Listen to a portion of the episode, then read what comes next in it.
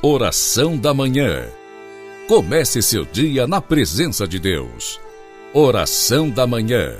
Com Dom Adair José Guimarães, Bispo da Diocese de Formosa, Goiás.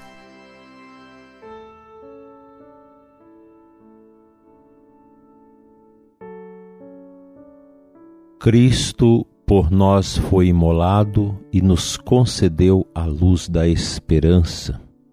Dileto ouvinte, iniciemos nossa manhã dominical. Em nome do Pai, do Filho e do Espírito Santo, assim seja. Ó Deus, que por vosso Filho realizais de modo admirável a reconciliação do gênero humano, concedei ao povo cristão correr ao encontro das festas que se aproximam, cheios de fervor e exultando de fé. Por Cristo nosso Senhor. Amém. Hoje, quarto domingo da Quaresma, domingo letário, domingo da alegria pela proximidade da Páscoa do Senhor. Mais uma vez, vamos ter uma Semana Santa verdadeiramente marcada pela dor, pelas apreensões, mas por muita esperança. Santo Afonso de Ligório, na meditação deste domingo quaresmal, ele nos apresenta o tema A multidão faminta e as almas do purgatório. Ele parte daquela palavra de João 6, 5. Onde compraremos pães para que estes comam? A tenra compaixão que moveu o Senhor a multiplicar os pães para dar de comer à multidão que o seguia, deve mover-nos a socorrer as almas do purgatório, que são muito mais numerosas e muito mais famintas de seu alimento espiritual que é Deus. O meio principal que devemos usar para lhes levar socorro é a Santíssima Eucaristia. Em sufrágio dessas almas, visitemos frequentemente a Jesus sacramentado, aproximemo-nos da mesa da comunhão e, se não podemos mandar celebrar missas, ouçamos ao menos todas as que as nossas ocupações nos permitir ouvir. Refere o Evangelho que, estando Jesus sentado sobre o monte, levantou os olhos e viu ao redor de si uma multidão de quase cinco mil pessoas que o seguiam, porque viam os milagres que fazia sobre os enfermos. Em seguida, sabendo que um moço tinha cinco pães de cevada e dois peixes, tomou-os em suas mãos e, tendo dado graças, os mandou distribuir à multidão. Não somente houve o bastante para todos se fartarem, mas com os pedaços que sobejaram, os apóstolos encheram doze cestos. Eis aí o grande milagre que Jesus Cristo fez por compaixão de tantos pobres corporalmente.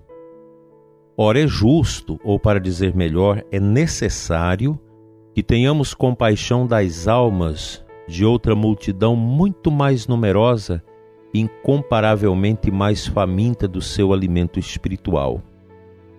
Devemos compadecer-nos das almas benditas do purgatório. Pobres almas, são muitas as penas que padecem naquele cárcere de tormento. Porém, acima de tudo, aflige-as a privação da dulcíssima presença de Deus, cuja beleza infinita já conhecem. Não há na linguagem humana palavras apropriadas para exprimir qual seja esta pena. Mais ainda, que possuíssemos as palavras adequadas, faltar-nos-ia a capacidade de compreendê-las, preocupados como estamos com as coisas terrestres. Mas a pena que a privação de Deus traz consigo é bem compreendida pelas pobres almas que a padecem.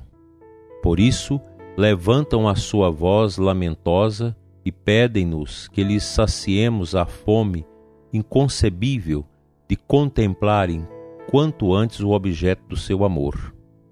Compadecei-vos de mim, ao menos vós que sois meus amigos, porque a mão do Senhor me feriu.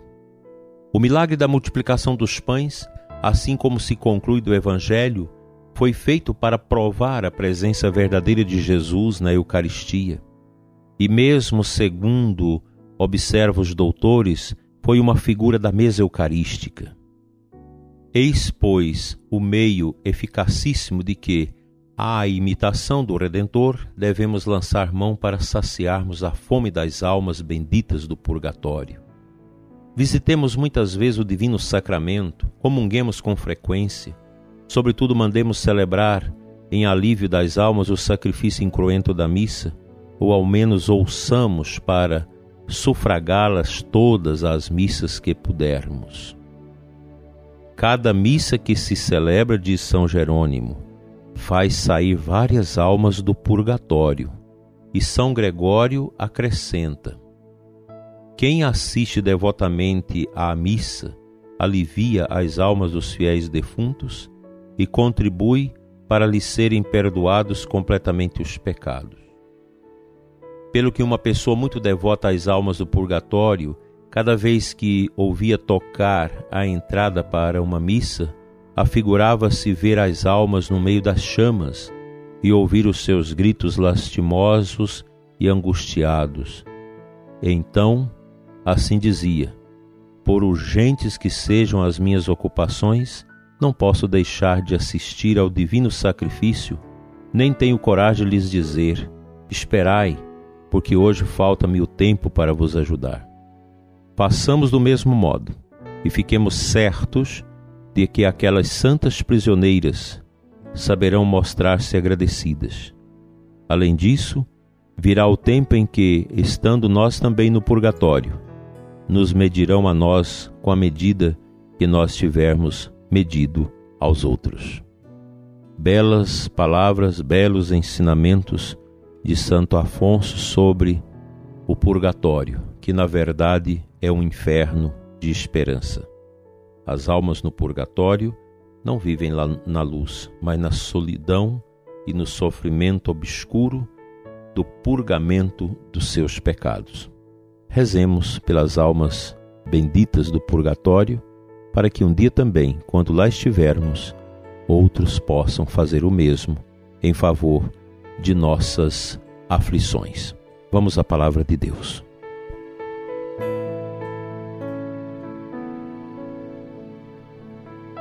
A liturgia deste domingo da alegria nos traz como antífona de entrada no missal Isaías 66, 10. Alegra-te, Jerusalém, reuni-vos, vós todos que amais, vós que estáis tristes, exultai de alegria, saciai-vos com a abundância de suas consolações. O cristão neste mundo não é um peregrino permanente na nossa existência terrestre. Não temos aqui uma morada definitiva. A nossa caminhada neste mundo está em direção à morada eterna e Cristo prometeu preparar para cada um de nós. Neste mundo lastimoso, com tantas dificuldades, desafios, sofrimentos e dores, somos chamados a viver a fé, a esperança e a caridade, a sermos justos, solidários, amorosos, a sermos homens e mulheres que cuidam dos outros, que emprestam sua vida em serviço aos outros não somente neste mundo, mas também em sacrifícios e orações pelas almas que padecem no purgatório. Esta é a nossa fé. Não adianta você pensar o contrário, como muita gente na igreja já não crê na existência do purgatório e muito menos no céu e no inferno. Vivem somente para o aqui, numa vida materialista, numa prática religiosa sem nenhum sentido sobrenatural. Nós não somos católicos para repetir ritos e preceitos desconectados da realidade mais sublime que nos espera, que é a eternidade com Deus.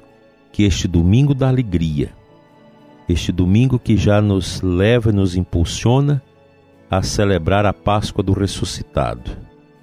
Nos ajude a ter firmeza no coração, a termos uma alegria diferente das alegrias deste mundo, para enfrentarmos com dignidade, com força, tudo que nós estamos vivendo durante esse período de peste e sofrimento. Que as nossas orações de hoje atinjam o coração de Deus, para que seja abreviado este tempo de dor, de luto e de sofrimento, assim seja.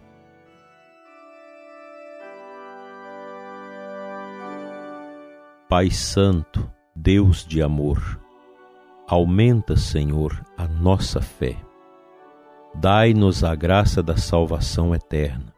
Conduza-nos segundo a tua vontade, ó Senhor.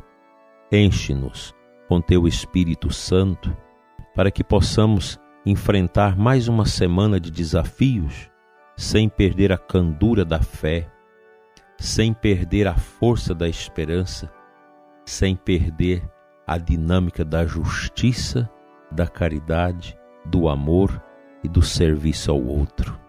Fica conosco, Senhor. Toca o coração das famílias que perderam seus entes queridos nesses dias, os que estão em oração e sofrimento pela melhora de tantas pessoas doentes, internadas, outras sem o conforto do tratamento médico em razão da saturação dos serviços de saúde. Pai, olhe pelos pobres, pelos que sofrem, por todos nós, peregrinos da pobreza de Cristo, teu Filho, neste mundo, assim seja. Amém.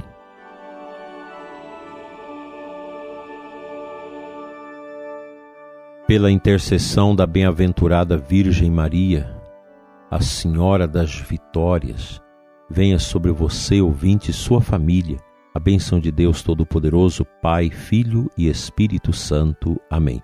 Fique com Deus Boa missa para ti, onde for possível, e que a luz de Deus nos acompanhe sempre. Amém. Até amanhã, se Deus quiser.